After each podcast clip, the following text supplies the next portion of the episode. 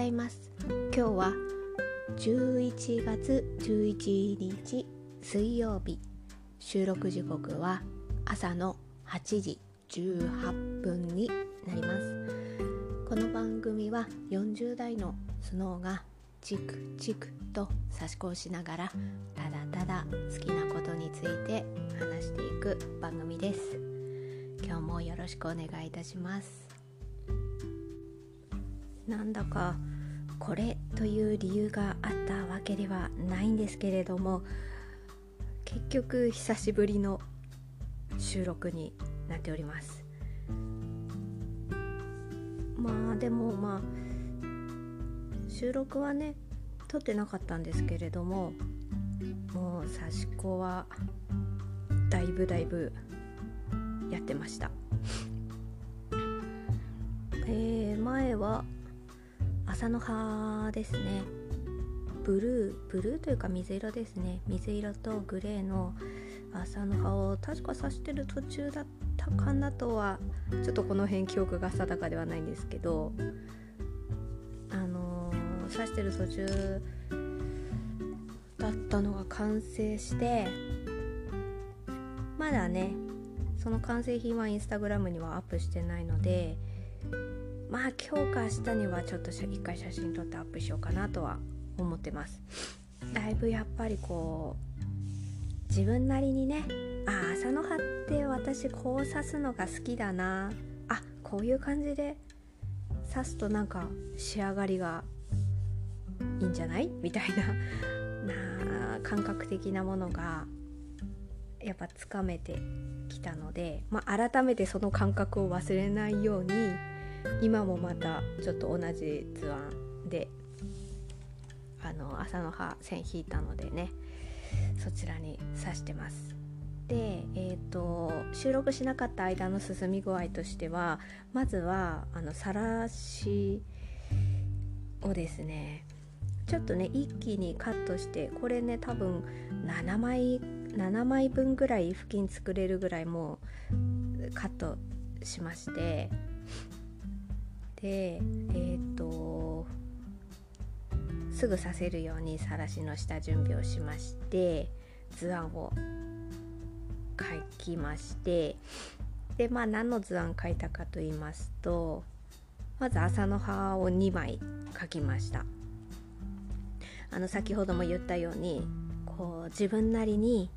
あこの配色でこういう刺し方だとうんこれは私好みだなみたいなものがつかめてきましたのでちょっとそれを忘れたくないのであの朝の葉をまず2枚書いてでですねえっ、とまず朝の葉が2枚でしょ。あと,、えーと、斜方眼のテンプレートを以前に購入した話は確かどっかでしたかなとは思うんですけどその斜方眼をちょっと生かした図案を描きたいなと思いましたので変わり毘沙門亀甲ですね。これを2枚描けました。まああのえっとそれってどんなどんな図案っていうのは写真撮ったらあとノートにアップしておきます。ノートにあの配信アップする時にリンクしますリンクしておきますのでそちらをこう音声聞きながらノートのアドレスのとこクリックすればあクリックじゃないかタップか。スマホだとタップ。ああーでも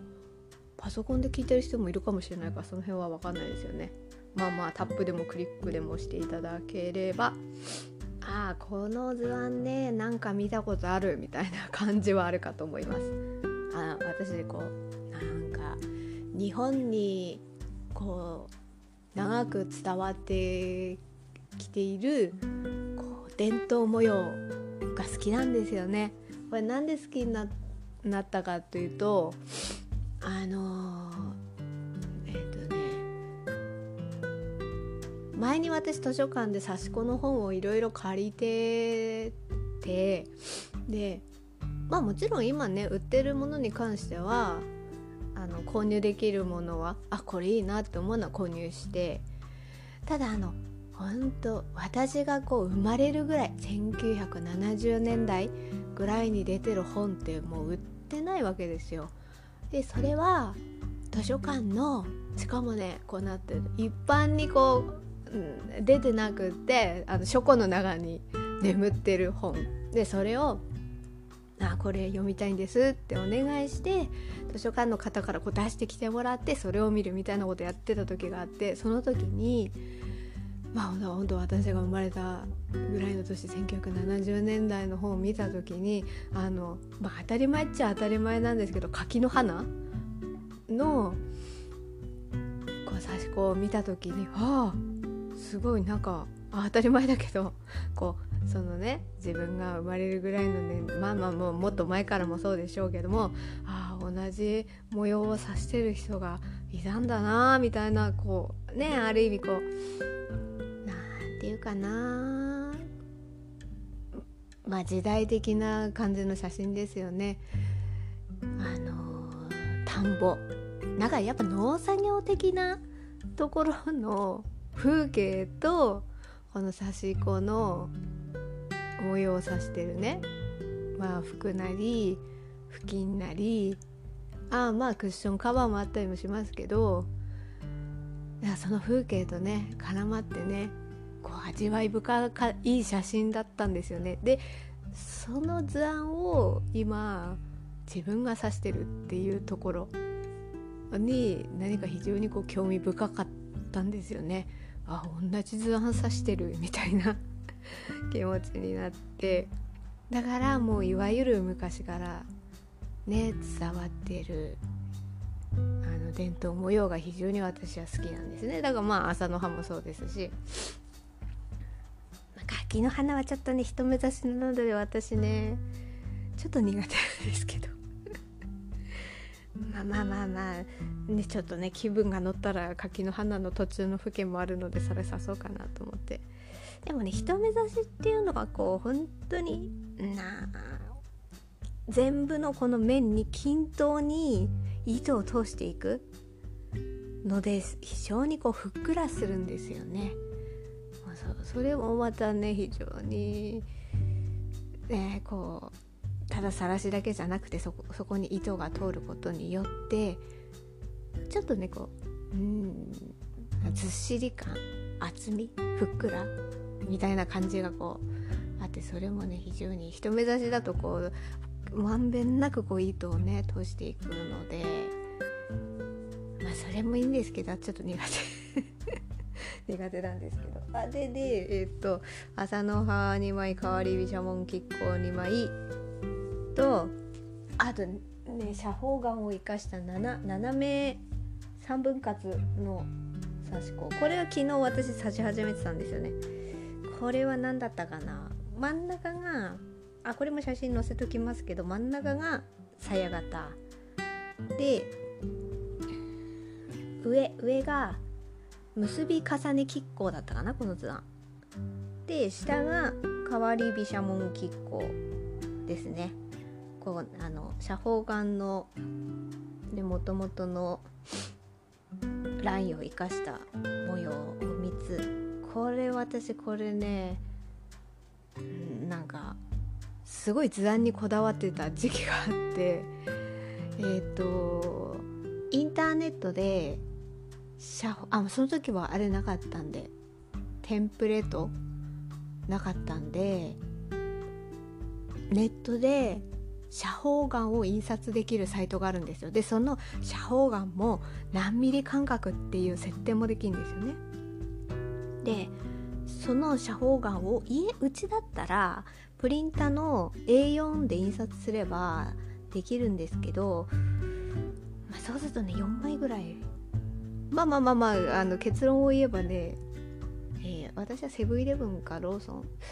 セブンイレブンだったかな。なんかスマホと連携してそっからネットプリントっていうんですか？コンビニの？あれをすると A3 に印刷できるんですよ家庭用のプリントじゃやっぱ A4 のサイズが限界なので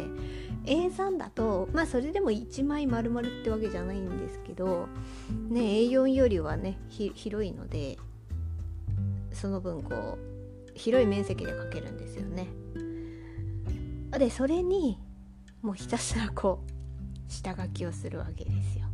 書いて最初ね間違うからフリクションで書いてってであと濃いめのボールペンかあサイサインペンにしたのかな？でそれをまあ聖書みたいな感じにしてあのなんこれをね写せばね今度のこういうの模様になるのでっていうのをこの斜め3分割で作ったんですよ。それね非常にね気に入ってて自分で。もともとあった伝統的な模様を3種類組み合わせて斜めに3分割して。これねすごい気に入ってて。毎回赤で刺したんですよね。でこれをあじゃあ今度青で刺してみようと思って。青一色で。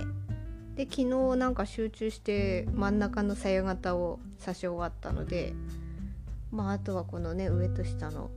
模様を刺せば OK みたいな感じで。まあ何気に配信しない間に集中して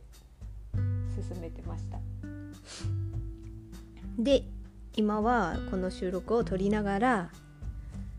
えっ、と話しながら撮ってるのでやっぱり一直線にねさせる模様がいいかなと思いまして。麻の葉のグレーの部分を刺しております。もうだいぶあれですね。今は最近は刺し子糸に関してはえー、踊り屋商店さんかだるま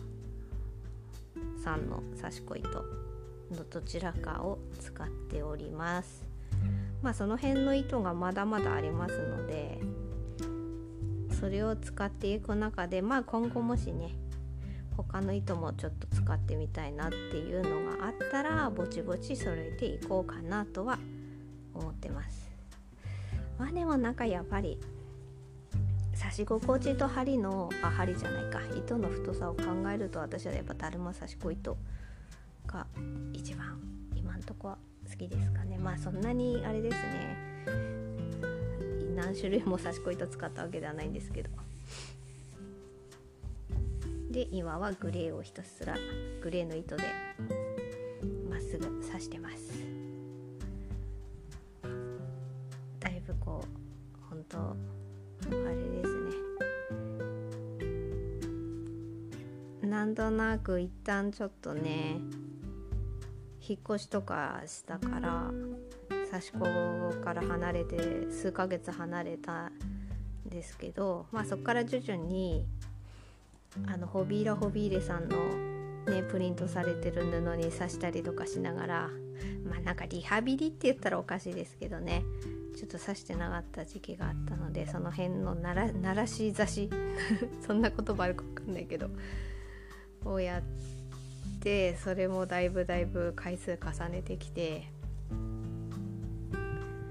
で回数重ねてきましたのでちょっと斜め3分割にをね刺し始めてまあ私なば斜め3分割かあとは9分割が好きなんですよね。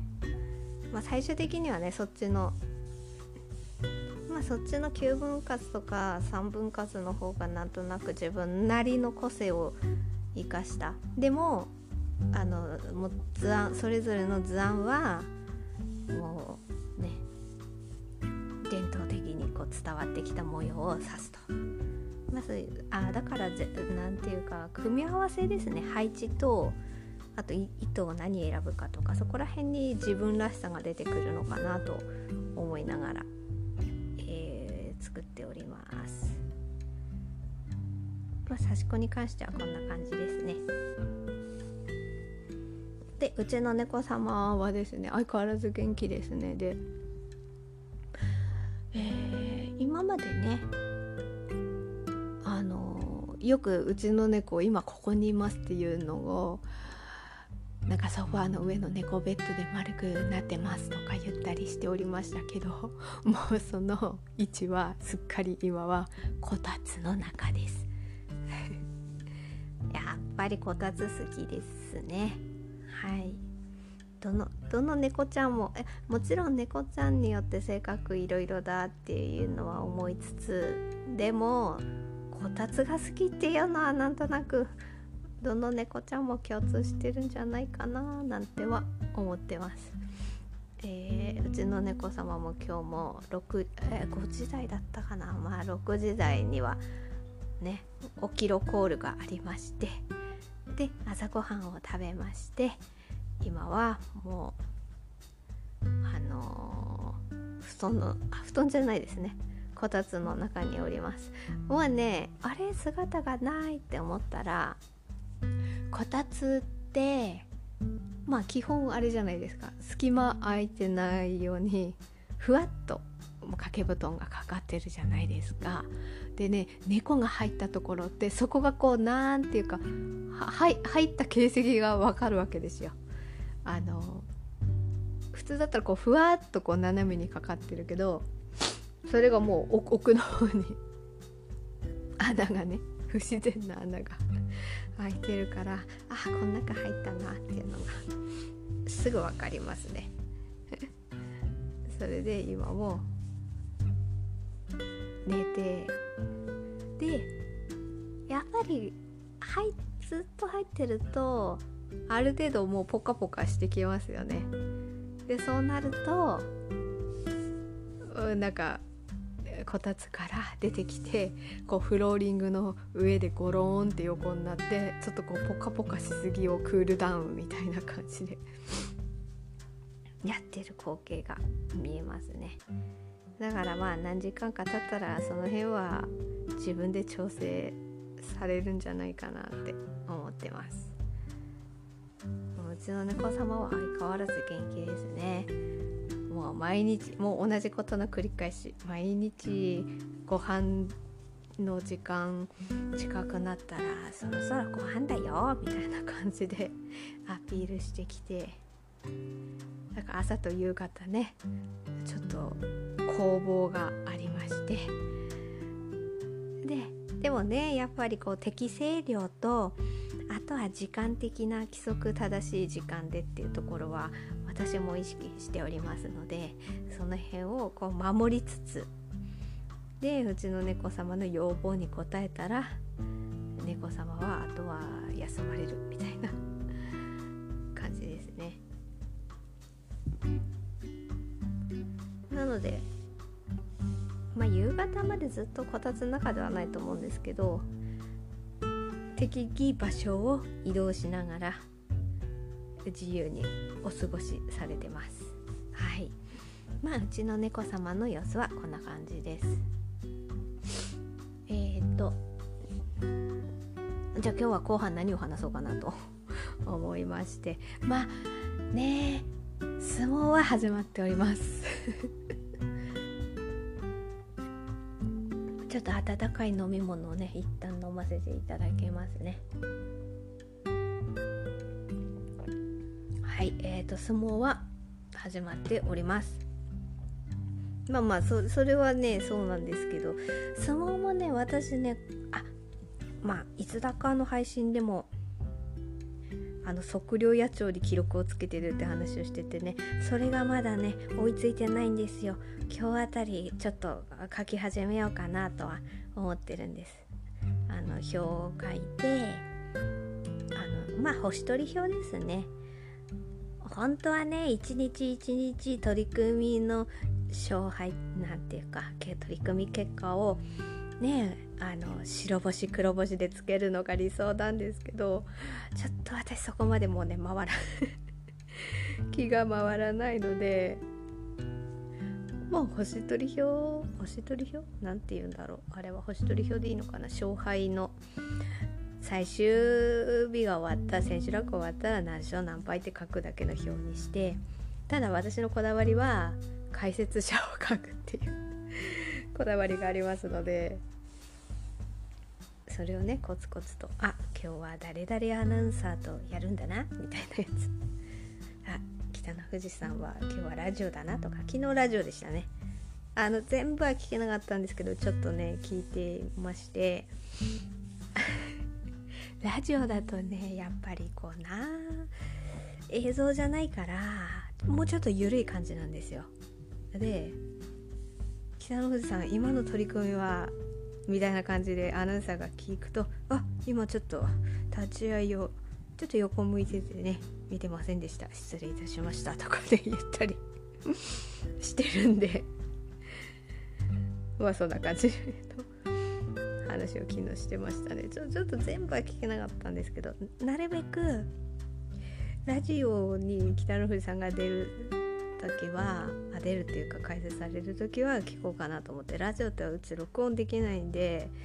後から聞き返せないんですよね。だからそこだけは。ラジオだとこのねよより緩い油断したトークが聞けるので そこが楽しみなので。でまあ今場所変わったのは親方チャンネルが1時間配信になりましたね。前は夕方4時から16時か。16時から終わる時間までだったんですけど今はだだいたい17時くらいになってで初日と2日目はこれは今までなかったですね。売店の様子をちょっとこういうグッズが売ってますみたいなところを映してくれましたね。私ねやっぱりこう地方に住んでおりますとなかなか場所は見に行けませんのでああいう感じで映してグッズこれ売ってますっていうのを見せてくれるとほんと新鮮ですね。あのなんかうち大阪でも 九州でも名古屋でもないんでそういう場所も見れないんで。やっぱ本場所は見たいんですよね。まあまあまあまあいずれいずれそんな日が来たらいいなと思いつつ。そのね相撲のね今場所はそういうお土産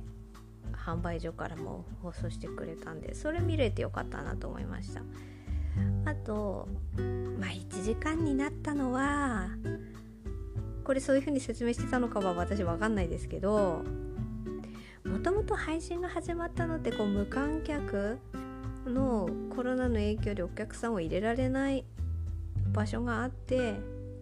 その時になんとかでそれでも楽しんでいただこうとっていう感じもあって手探りで始まった部分があるのでだけどだんだんこうもちろん元に戻ったとは言えないんですけどそれなりに人数を増やしてきてるからまあ元の業務があるわけでそれまでね親方チャンネルやってなかったわけだからまあ多分そういうところでもでもこれなくななくなっちゃうのは寂しいですよね。その辺まあ今後どうなるかなんかそのことに対して言ってたのかまでちょっと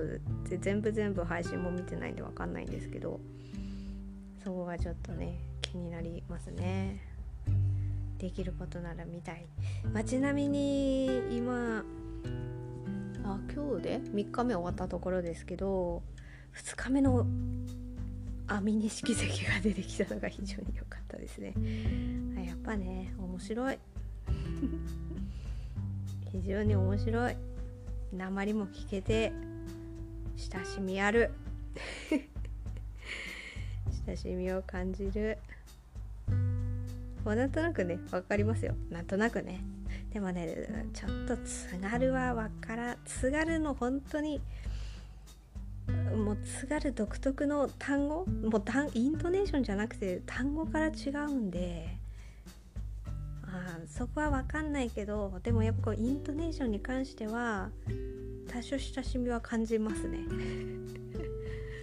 それなりにこう近いのはあるのでまあそれもそうですけどまあ鉛だけじゃなくてねもうユーモアがあってね。うん。やっぱ網錦関はいいですよ。人気なのがよくわかる。わかるな。なので2日目はちょっとおすすめですね。面白かった。なんかやっぱりこうあれだけね長くやってきた方だから、ま、自分がまだ若手だった時先輩方のこの方がいてこういう稽古をつけてもらってとかっていう話が出てくると非常に興味深いですね。そういう話はいいですね。なんか私今日相撲の話するつもりはなかったんですけど別の話まあ相撲始まりましたぐらいの話はしようと思ってたけどなんやかんや言って相撲の話しちゃいますね。語ってしまうな。これは。まあしょうがない。相撲が好きだからな。まあこの辺はまた改めて何日目かにちょっとね私ちゃんと情報も追ってないんですよ。ただえっ、ー、と朝朝。あああ。今ちょっと朝の山だ。朝の若？とか。朝の若は違う。朝の若は上松親方か？朝の若は違うの。朝の山ね。朝の山が球場ですね。痛めてたのか。そっか初日でなんか痛めたとかって。ててなだから2日目に照ノ富士にガツンとやられてしまったのかな。どうなんですかねその辺は。いやー横綱もね2人ともいないしあこうやって大関で球場も出てきちゃうとちょっとね。まあでもその分ちょっと照ノ富士でいやーなんかやっぱ気迫の乗り方が違いますよね。やっぱ一回こうななんだろう。ある意味非常に苦しい時期を富士関は過ごされてきたこうやっぱ重みがありますよね、そこのこう大変さを過ごしながら上に上がってきたっていうとこはなんかねこう気持ちの入れ方がやっぱちょっと違うって思いました、うん、そこはどうなんでしょうか。もう注目して見ていきたいなとは思ってます。あとあとはなるのはやっぱりまあなんかなんやかんやって喋っちゃうな。炎鵬関がねちょっと、まあ、この後どうなるか気になりますね。だからそう思うとあまだね初日出てないんですよね。確かね、まあ、そう思うとやっぱ前の海関はすごいんだなっていう。うん。っていうのちょっとああでもあの頃では舞の海友の花関かな好評で頑張られてきたっていうのはうんちょっとね炎鵬関がしんどそうだからでもね炎鵬関が盛り上がってなんか何かしらでね食らいついて頑張っていくと非常に土俵が盛り上がるっていうのも分かりますのでね。とても貴重な存在なんですよね。あとは気になるのは沖ノ海関が3連勝なのかな？それでちょっと北の富士山がちょっとねちょっとワクワクしてるコラム書いてて 今日の朝コラム読んでねなんか夢を見せてくれるのか的な。ことを書かれてたから。ね。なんやかんや言って北の富士山の話に戻っていくんですけど。そこは注意深く私もね追っていこうかなと思ってます。まああのちょいちょいまた思い出したら話します。相撲に関しては多分ああこれもあったこれもあったっていうの多分出てきちゃうからこの思い出したらまあ明日以降の配信でも相撲の話はやっぱり場所中は話さないとねって感じはしますので。で今日話したか 話そうと思ってたのはあれなんですよ。私のまあ気になる本面白かった本。えっ、ー、とですね「つけびの村」っていう本ご存知でしょうか。高橋由紀さんが書かれたノンフィクションなんですよね。ある事件がありましてこれ2013年だったと思うんですけどとにかくそのそれが、まあ、今日何で話そうかと思ったかというとノンフィクション大賞ってていうのがあるみたいでそれ5本か6本候補があってそれにノミネートされててちょっとね対象をね逃してしまったっていうニュースが昨日入ってきたのでああ残念だなとは思ったんですけどまあまあそそれあったのであのつけびの村の話はししたいなとは思ってたんですよね。でまあその本がね非常に面白かったっていうのがあってそれをお話したかったんですよ。もともとあのつけびの村の要するに事件が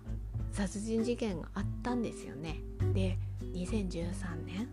私このニュース覚えててなんで覚えてるかというとまあ犯人が確か逃げたんですよねあのすんなり捕まってなかったんですよねで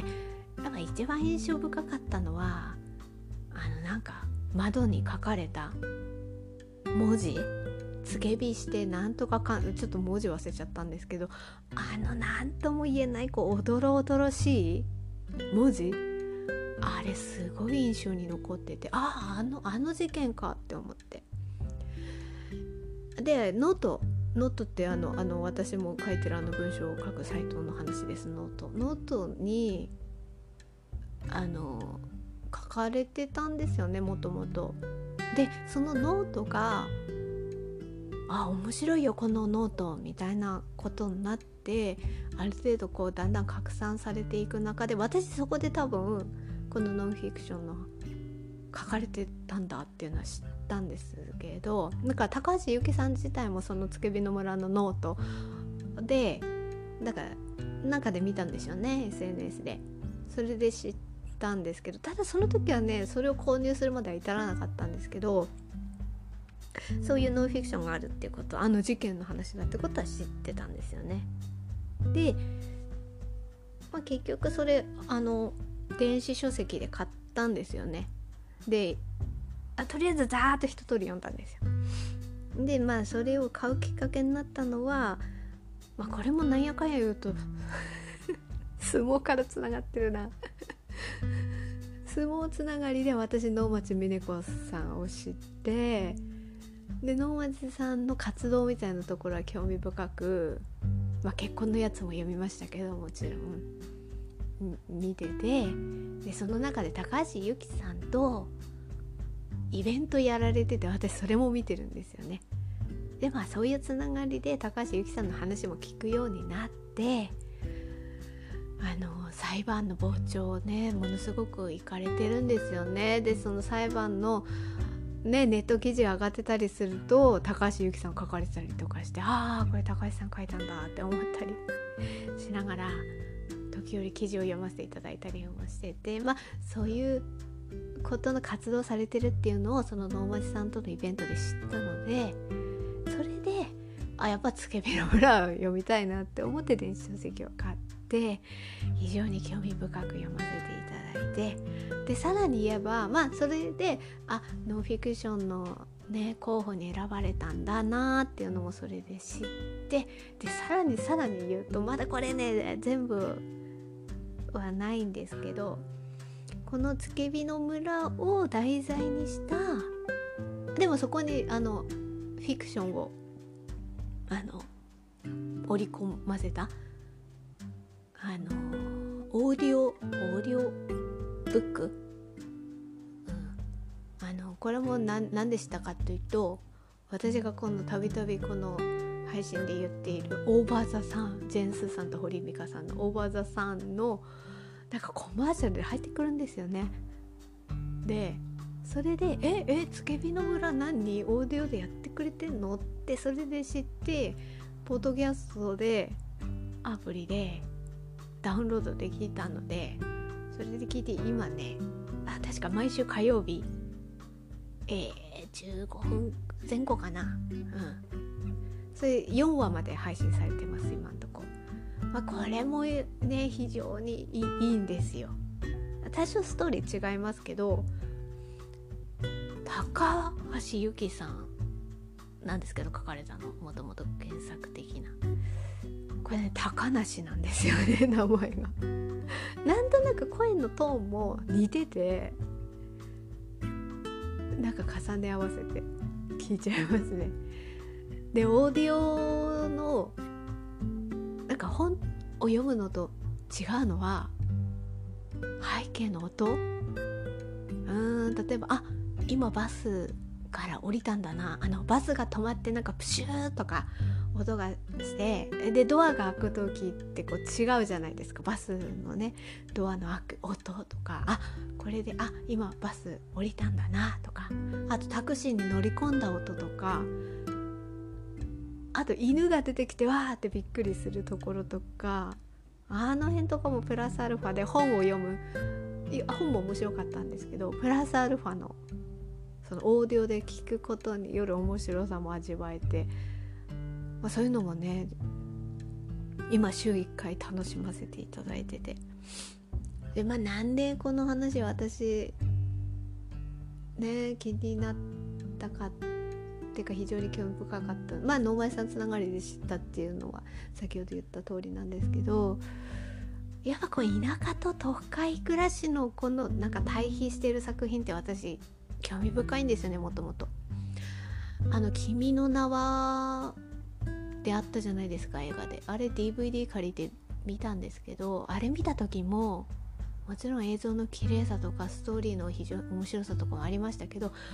私やっぱ田舎のこの風景と都会のこのなんか照らし合わせたこの対比した感じであ田舎ってこういう感じだよね。あ都会ってこういう感じだよね。みたいなことが見える作品がやっぱ自分は好きみたいで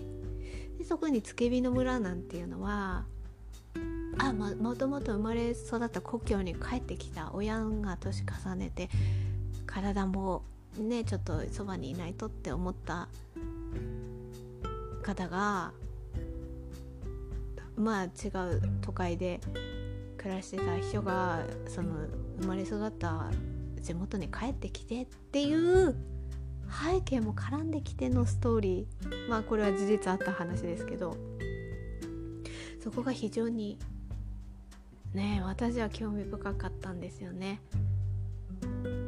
うんなんかそこにいるからこその感性感覚的な部分ってやっぱりこう土地に根、ね、ず根付く根深いものがあってそこもともとそこで暮らしてたらもしかしたら違和感は感じなかったかもしれないけど他のところに住んでてその感覚がなんとなく養われてきてで改めてこう戻ってきた時にそこのこの感覚の違いにギョッとしたりとかっていうところ。でそのなんとなくすれ違いから来る人間模様、うん、みたいなのが非常に興味深かったんですよね。あの話もつけびの裏のもともとの事件だって。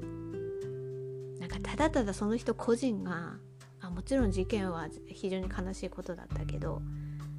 ただただ一人のおかしい人がいてその人が何かをやらかしたっていうだけではなく